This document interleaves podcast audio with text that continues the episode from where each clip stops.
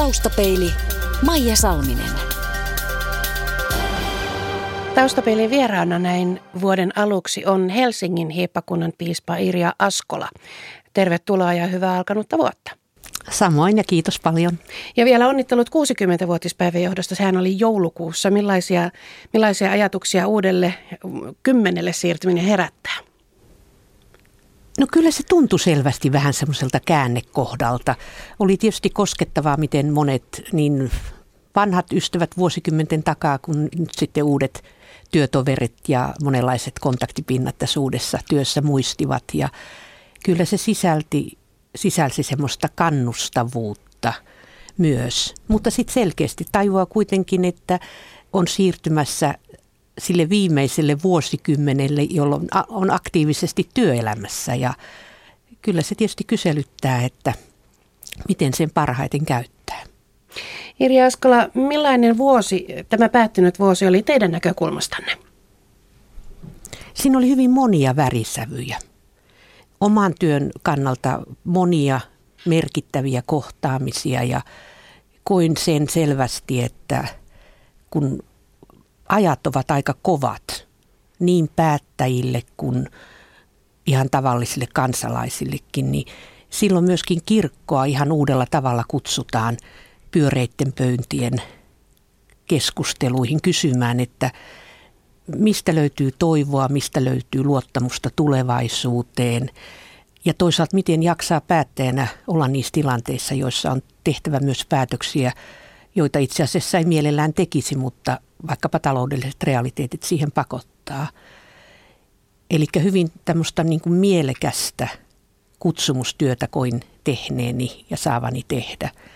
Mutta kyllä sitten vastapainona on tietysti juuri näiden kovien aikojen ja ehkä kovenevan ilmapiirinkin myötä hyvin koskettavia yhteydenottoja, kirjeitä, puhelinsoittojakin, jossa se semmoinen uhkakuvien maailma tuntui tunkeutuvan yksittäisten ihmisten ja koko yhteiskunnankin päälle. Ja ehkä semmoisena koskettavampana yläotsikkona mä koen yksinäisyyden, joka tuli niin montaa kautta vastaan. Yksinäisyys, joka toisaalta kietoutuu turvattomuuden kokemukseen ja tarpeettomuuden kokemukseen – en oikeastaan ole enää kenellekään olemassa. Mä muistan semmoisen vanhuksen, joka asui hissittömässä kerrostalossa viidennessä kerroksessa ja kun kysyin hänen unelmaansa, niin hän sanoi, että hän ei ole viiteen vuoteen päässyt tästä asunnostaan, kodistaan ulos. Ja hänen suurin unelmansa oli se, olisi se, että hän saisi vielä kerran tuntea sireenipensaan tuoksun tuossa kotipihalla, jonka sireenipensaan hän on nuorena rakastuneena morsiammena sulhasensa kanssa sinne istuttanut. Ja sitten on toisaalta tämä yksinäisyys tulee vastaan myös päättäjien yksinäisyytenä. On niin kiireä, niin kuormittava työ, että ei oikein ehdi edes tavata itseään – on niin yksin, että edes itselle ei ole aikaa. Ja sitten lasten yksinäisyys, pitkät pitkät iltapäivät. Et siinä mä ajattelen, että siihen tarvitaan rakenteellisia ratkaisuja, mutta siihen tarvitaan myös jokaisen kansalaisen tekoja ja tahtoa, että me luotaisiin tämmöistä välittämisen kulttuuria. Onko tämä yksinäisten yhteiskunta? No sellaisena se kyllä tulee minua vastaan aika usein. Mutta sitten toisaalta mä ihailen esimerkiksi monia nuoria, jotka pitää huolta kavereistaan sosiaalisen median kautta ja ovat löytäneet uutta semmoista globaaliakin tapaa kuulua erilaisiin verkostoihin. Ja että musta tuntuu, että me ollaan Suomessa sellaisessa kohtaa, että täällä on niin kuin hyvin monia semmoisia vastakkaisia trendejä ja kehityssuuntia. Epätoivoa ja toivoa – yksinäisyyttä ja sosiaalisuutta. Ja nyt musta meidän kaikkien pitäisi niin kuin katsoa tarkkaan sitä, että miten minä omilla teoillani tai asenteillani vahvistan niitä myönteisiä silmuja ja pieniä hyviä asioita, jotka on ikään kuin aukeamassa, että ketä minä tuen ja mitä minä tuen, jotta hyvyys ja toivo ja turvallisuus voisi lisääntyä. On sanottu, että tämä yhteiskunta polarisoituu juuri niin, että ne ääripäät, ne liikkuvat aina vaan etämälle toisistaan. No siltä se aika usein mm. minunkin työikkunastani näyttää.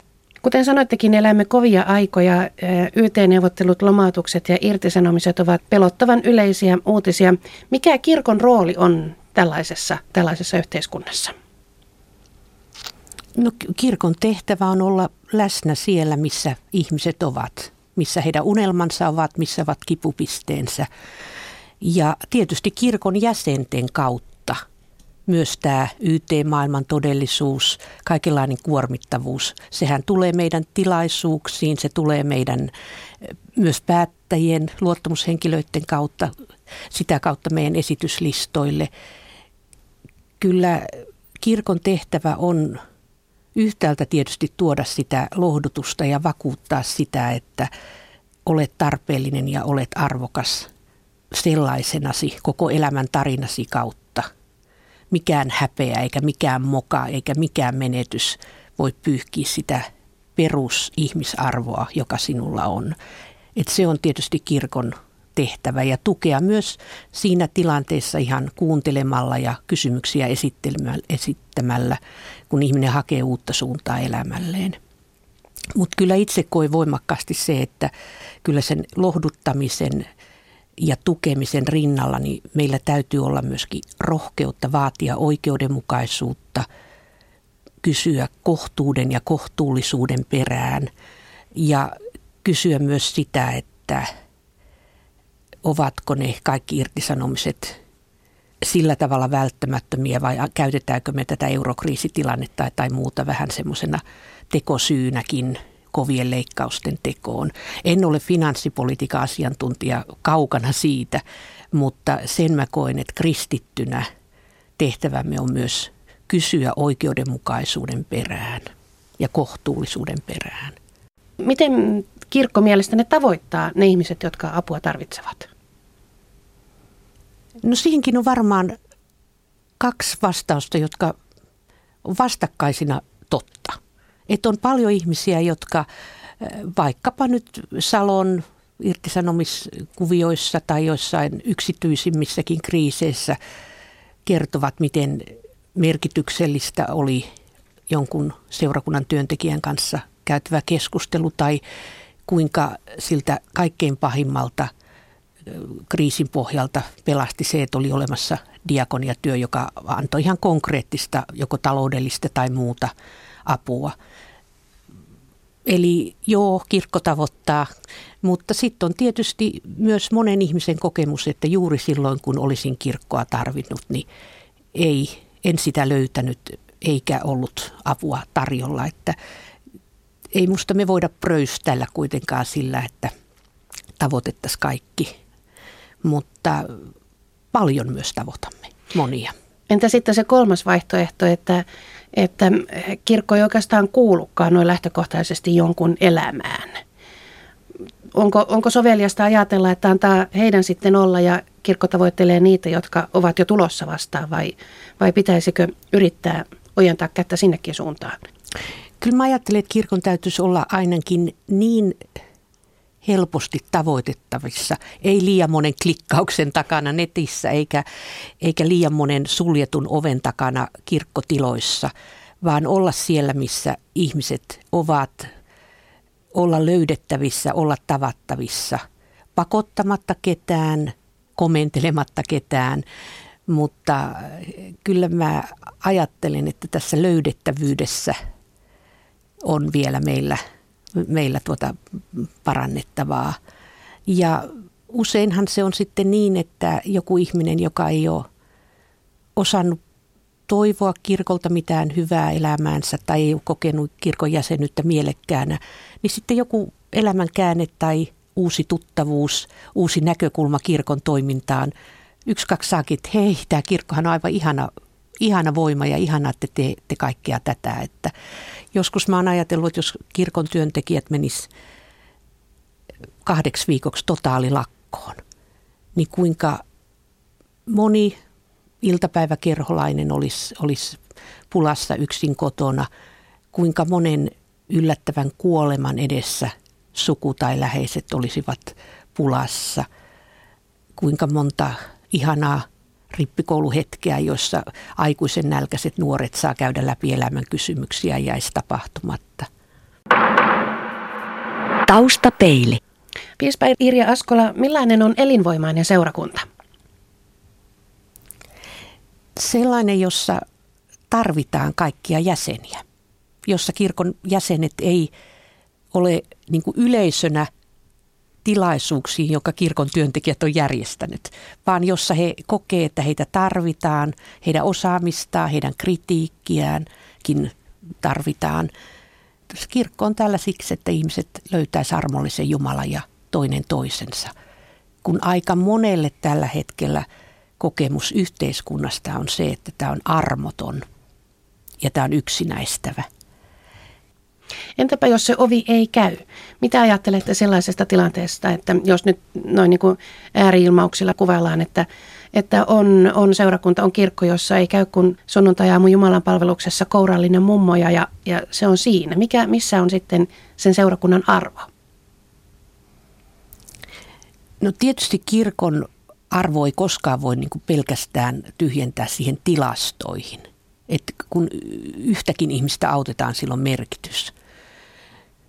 Mutta ehkä se kuva semmoisesta Jumalan palveluksesta kirkosta, jossa on vaan kourallinen mummoja, niin ehkä se elää niin kuin enemmän meidän mielikuvissa kuin todellisuudessa. Tai ainakin on hyvin paljon myös toisenlaisia seurakuntia. Se ei ole ehkä se kello kymmenen kokoontuva Jumalan palvelusyhteisö, joka on enemmän sen agraria- ja lypsy, lypsyaikataulujen mukaan aikanaan siihen kymmeneksi asettunut, vaan se on vaikkapa Tuomasmessu Helsingissä, jossa joulukuussakin on ollut iltasin 900 ihmistä kirkossa. Tai se on Adventin Hoosiana kirkko, joka, se kirkko, missä minäkin olin Lauttasaaressa, niin se oli aivan tupaten täynnä ihmisiä. Ja nyt menneenä viikkona joulun tilanteissa, kauneimmissa joululauluissa on tuhannet ja tuhannet suomalaiset laulaneet. Eli se Jumalan palveluskaan ei ole enää, yhtenäiskulttuurin aika on ohi myös kirkolle. Eli ei ole sitä yhtä oikeaa kellonaikaa ja sitä yhtä oikeanlaista messua, vaan on monenlaisia. Ja, ja, ja, ja sitä kautta sitten ne mainitsemanne mummot löytää oman aikataulunsa ja paikkansa ja sitten nuoret ehkä omanlaisensa kyllä mä ajattelen, että semmoisissa isoissa kuntarakenneuudistuksissakin niin seurakunta voi olla yksi resurssi tämmöisen lähidemokratian toteuttamiseen. Eli kyllä seurakunnan lapsityöntekijä ja diakoniatyöntekijä aika hyvin tietää, mitkä sen alueen kipupisteet on. Ja usein päättäjille olen sanonutkin, että jos haluatte tietää, mitä jollakin alueella oikeasti tapahtuu, niin menkääpä jututtamaan seurakunnan työntekijöitä. Ja rohkaise myös seurakunnan työntekijöitä selkeämmin viemään sitä viestiä, hiljaisia signaaleja pahasta olosta paikallisille tai vaikkapa valtakunnankin päättäjille. Mm. Koska seurakunta on kuitenkin nykyisin niitä harvoja organisaatioita, jotka tavoittaa kaikki ikäryhmät ja kaikki sosiaaliluokat. Helsingin piispa Irja Askola, Miikka Ruokanen, Helsingin yliopiston dogmatiikan professori, kirjoitti marraskuussa Helsingin Sanomissa, että kirkossa on vallalla näkemys, jonka mukaan kansankirkko säilytetään pitämällä uskonnollinen profiili matalana ja sanoma niin mietona, että se kelpaa mahdollisimman monelle. Mutta että maailmalla ei ole yhtään kirkkoa, joka olisi tällä strategialla saanut laskevat käyränsä nousuun. Mitä sanotte Ruokasen sanoista? Onko kirkko liian kädenlämpöinen ja semmoinen ihan kiva? No minusta on ihan hyvä, jos kirkko, kirkon käsi on lämmin eikä lyö ja karkota. Ja jos kirkko tuntuu kivalta, kun mä olin pikkutyttö, niin mä löysin tieni kirkkoon mm. juuri sen takia, että minusta se tuntui niin kivalta. Siellä mm. oli niin hyvä olla, niin mukavaa. Ja en mä koe miedoksi kirkon sanomaa. Me ollaan armon ja oikeudenmukaisuuden puolella. Ne ovat isoja sanoja. Ne ovat isoja sanoja ja silloin kun ne tulee todeksi ihmisen tai yhteisön kohdalla, että häpeän kuormittavuuden syyllisyyden jälkeen kokee, että armoa riittää. Tai kun saa itse osallistua oikeudenmukaisuuden toteuttamiseen, niin se on myös voimaannuttava sille, joka sitä toteuttaa. Palataan uutisaiheessa vähän, vähän taaksepäin. Tuossa lokakuussa kuntavaalikampanjan yhteydessä tapahtui paljon julkisuutta saanut välikohtaus, jossa mies lähestyi Veitsen kanssa pääministeriä, lankesi maahan polvilleen ja sanoi, että hänellä on paljon ongelmia ja että hän tarvitsee apua. Ja mitä tästä uutisoitiin? Sivu- ja päiväkaupalla huolta poliitikkojen turvallisuudesta ja yhteiskunnan muuttumisesta vaaralliseksi sekä arvelua julkisuushakuisuudesta. Mutta kuultiinko itse asia? Näin kysyi Helsingin Sanomien yleisönosastolla edeltäjänne piispa Eero Huovinen ja hän sanoi, että entä jos pääviesti olikin jokin aivan muu kuin turvallisuuskoneiston toiminta, että kyse oli avunhuudosta, että yhden ihmisen kohtalo on niin epätoivoinen, että ainut ja viimeinen keino pyytää apua lyhystyä maahan asti. Mitä te ajattelette, huomataanko meillä hätää? No kyllä mä luulen, että sitä hätää huomataan, mutta se ei vielä riitä. Eli kyllä meidän täytyisi oikeasti oppia nyt löytämään uusia rakenteellisia ratkaisuja, resurssoimaan niin lasten hyvinvointipalveluihin kuin monen, monenlaisen niin kuin eriarvoisuuden torjuntaan. Ne, ne on arvovalintoja, ne vaatii myöskin joistakin budjettiriveiltä poisottamista, jotta sitä voidaan lisätä siihen turvallisuuteen. turvallisuuteen. Mutta sitten samalla meidän täytyy niinku myös tajuta se, että meillä kaikilla on, on, on myöskin sit osuutemme siitä, minkälaista asenneilmastoa me ruokitaan.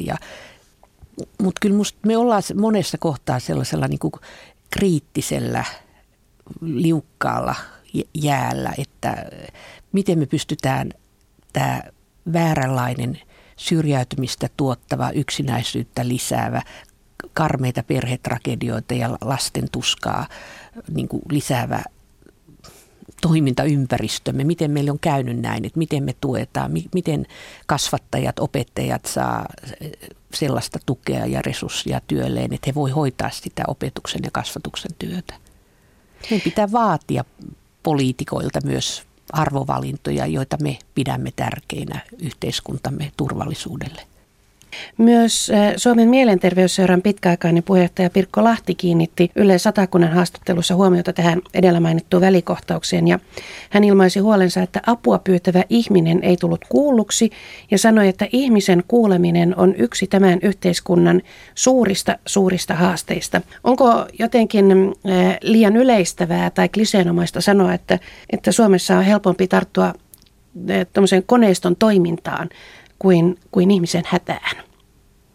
No varmaan se monen kohdalla on, on juuri niin, että liian vaikeasta asiasta voi päästä ikään kuin kauemmaksi, kun valitsee sen ei-oleellisen ja alkaa kuljettaa keskustelua eteenpäin. Kyllä myöskin toisen tuskan kuunteleminen on joskus, se on todella vaikeaa ja myöskin tuskan mekanismien ymmärtäminen on joskus vaikeaa ja, ja myöskin pelottavaa. Ja silloin ihminen sitten suojautuu ottamalla sen sivutien. Taustapeili. Irja Askola, te tulitte Helsingin hiippakunnan piispaksi runsaat kaksi vuotta sitten, eli syyskuussa 2010. Miten olette viihtynyt tehtävässänne? Tämä on kutsumustyö. Tämä on merkityksellistä työtä. Tämä on kivaa ja kiinnostavaa. Aika ajoin aika kiireistä ja kuormittavaakin. Mutta koen, että se kannustus, mitä mä olen saanut ja se yhteistyö ja yhteisöllisyys, jota mä tässä kohtaan, niin kantaa eteenpäin. Olitte Suomen ensimmäinen naispuolinen piispa ja edelleen siis ainoa. Millainen työpaikka kirkko on naiselle nykyään? No huomattavasti helpompi, mitä se oli vaikka 20 vuotta sitten. Meillä on nyt tänä vuonna naispappeuden 25-vuotisjuhla, että siinä aikana on tietysti ehtinyt tapahtumaan jo paljon ja täällä pääkaupunkiseudullakin puolet papeista on naisia, eli se on semmoinen niin sanottu normaali tilanne nyt. Mutta kyllä ehkä semmoista naisten rohkaisua johtaville paikoille ja, ja myöskin naisten kirjoittamaa teologiaa ja tällaista vielä, vielä tarvitaan. Kysymys naispiispoista on ajankohtainen tällä hetkellä esimerkiksi Englannin kirkossa. Siellä aivan vastikään marraskuussa kirkko torjui äänestyksen jälkeen piispaviran avaamisen naisille. Millaisia terveisiä lähettäisitte sinne päin? No minä olin tietysti osa, osa niitä brittimiesten ja brittinaisten joukossa oleva, jolle tämä oli suuri pettymys, kun sehän oli ihan muutamasta äänestä, vaan jäi, jäi, jäi tämä päätös toteutumatta, vaan muutama äänen päähän siis. Minä ajattelen ja uskon, että, että siellä Vivian Fall ja muut monet mut, mun hyvät ystäväni siellä, siellä tota anglikaanipapit, niin saavat vielä nähdä sen päivän, jolloin joku heistä on, on piispana. Ennen pitkää. Ja, ennen pitkää ja jotkutkin monikossat. Irja Askola, te olette kokoisin, kotoisin Lappeenrannasta. Onko teissä vielä jotain erityisen Lappeenrantalaista? no kyllä mä koin itseni eteläkarjalaiseksi.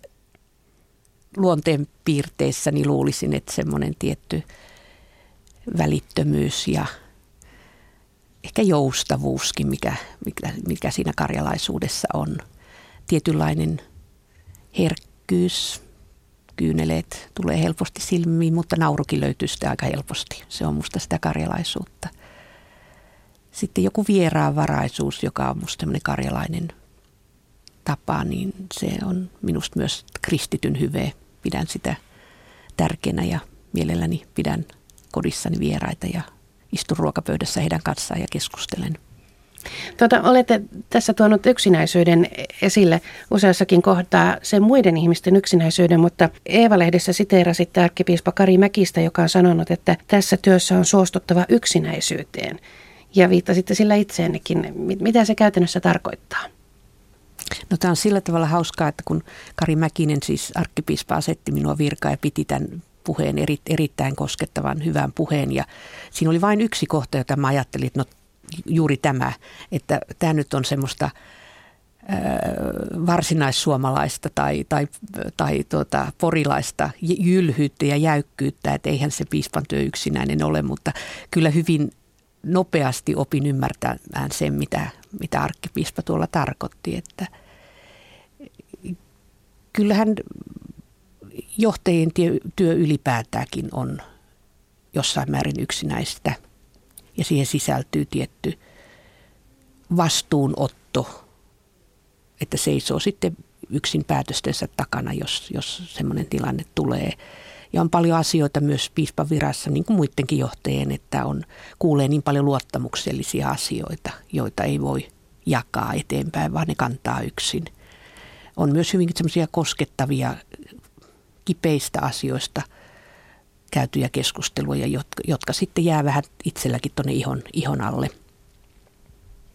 Mutta kyllähän toisaalta sitten taas piispan työ on myös hyvin yhteisöllistä. Että on toisaalta ne, ne piispakaverit, jotka hoitaa samantyyppisiä asioita ja jotka on ollut minun, joka on nyt sitten ensimmäinen nainen siinä heidän porukassaan, niin tosi tosi ystävällisiä ja työtäni tukevia. Ja sitten on työyhteisö ja onneksi on ystäviä. Onneksi on nimenomaan myös niitä ystäviä, jotka tuntee tuolta vuosikymmenten takaa, että heille on sitten se sama iri. Se on tosi arvokasta. Se on erittäin arvokasta. Sanoitte, että, että johtaja on aina vähän yksinäinen. Niin millä tavalla, millä periaatteilla te johdatte? No mulle on tärkeää semmoinen niissä asioissa, joissa voi niin olla niin kuin tiimi, tiimijohtaja. Että mulle oman niin kuin organisaation, siis tuomiokapitulin erilaisten ihmisten ammattiosaaminen on hyvin tärkeää. mä toivoisin, että mun seurassa ihmisten hyvät puolet ja ne parhaat osaamiset vois mieluummin kukoistaa kuin, kuin lamaantua. Taustapeilin Vakio Viitonen. Piispa Irja Askola, mitä muistatte lapsuudestanne? No silloin tietysti mennään Lappeenrannan ja Lauritsalan maisemiin. Mulla on hyvin kaksi semmoista, kun mä kuulen sanan lapsuus, niin hy, kaksi hyvin niin kuin ristikkäistä, vastakkaista näkökulmaa. Että toinen on siihen lapsuuteen liittyvät aika synkät varjot ja värit, isän kuolemaan liittyvät asiat, äidin joidenkin lähisukulaisten sairastumiset, jolloin psykiatrisen sairaalan osastoilla käynti mummon luona tuli, tuli tutuksi lapsuudesta. Että, ja sitten ne, aina se palelevuus hautausmaalla, kun vietiin monta kertaa vuodessa aina sitten isän ja muidenkin lähisukulaisten kynttilöitä, haudoille kynttilöitä. Ja sitten on toisaalta tämä tämä ihana Lauritsalan seurakunta, joka oli semmoinen olohuone, joka otti semmoisen ujon paikkakunnalle muuttaneen pelokkaan tytön, jonka elämästä turvaverkot oli vähäksi aikaa hajonnut, niin otti vastaan ja siellä oli ihania aikuisia ja meillä oli luovaa, hauskaa toimintaa pyhäkoulussa että, ja sitten myöhemmin seurakunta nuorissa, että kaksi tällaista. Sitten mulla oli kyllä Lauritsalassa oli myöskin erittäin hyvä koulu, yhteiskoulu. Paras ja pahin luonteenpiirteenne? Mä luulisin, että mun aika oleellinen osa mun semmoista luonteenpiirrettä on innostaminen ja kannustaminen ja myös itse innostua. Ja ehkä sen kääntöpuolena sitten tulee joskus semmoinen mm, jonkinlainen kärsimättömyys, että muutos pitäisi saada aikaan vähän nopeammin ja, ja, ja, ja sitä innostusta pitäisi löytyä myös tekemään jotakin visioita, että se varmaan sieltä suunnalta se huonommat puolet löytyy. Millaisten ihmisten seurassa viihdytte? No hyvin monenlaisten. Mä pidän ihmisistä ja ihmisethän tekee myös tämän mun nykyisen työn hyvin mielenkiintoiseksi. Mutta tietysti ainahan se ihmisten kanssa oleminen helpottuu, jos sieltä vastapäätä löytyy ihminen, joka on, on edes jossain määrin sinut itsensä kanssa ja osaa jotenkin jutella ja kertoa ja olla, olla läsnä siinä tilanteessa, mikä ei ollenkaan tarkoita mitään kaunopuheista, mutta on, on siinä omana itse, itsenään läsnä. Mutta hyvin, hyvin monenlaisista ihmisistä mä pidän. Missä olette mielestäni onnistunut parhaiten? No uskaltaisikohan niin sanoa, että, että mä oon yhdessä muiden kanssa ainakin halunnut luoda kirkosta semmoista lämpimämpi kasvoista ja – ja inhimillisestikin lähestyttävää kirkkoa. Millainen on toistaiseksi toteutumaton haaveenne? Kyllä mä joskus vielä haaveilen siitä, että mä olisin ehkä sitten eläkevuosina jonkin aikaa ulkomailla vielä tekemässä jotakin mielekästä pientä työtä, vapaaehtoistyötä vaikkapa Afrikassa, että mun omaan ajatteluun ja teologiaan ja ihan ihmiskäsitykseeni – minäkäsitykseenikin on niin paljon vaikuttanut nämä vuodet, joista mä olen ollut joko pitempää tai lyhyempää jaksoa ulkomailla. Ja mm, Sveitsissä muun muassa olitte 90-luvulla pitkään. Joo, mä asun mm. siellä kahdeksan vuotta ja sitten mä oon Chicagossa opiskellut ja mm. Afrikassa ollut useamman kerran lyhyitä jaksoja kyllä, niin se ehkä on semmoinen vanha suola janottaa. Sitten kysyisin vielä lopuksi, että mikä teistä piti tulla isona? No mun ensimmäinen lapsuuden haave semmoisena ihan pikku, pikku, pikku tyttönä, se oli varmaan viisivuotias, oli kemikaalikaupan myyjä. Kun meidän kerrostalo alakerrassa oli semmoinen kemikaalikauppa ja siellä oli ihana täti ja siellä tuoksui aina niin ihanalta. Mutta kyllä hyvin, hyvin varhain sitten lukiovaiheessa nousi se kutsumus tästä kirkon työntekijästä. Taustapeili.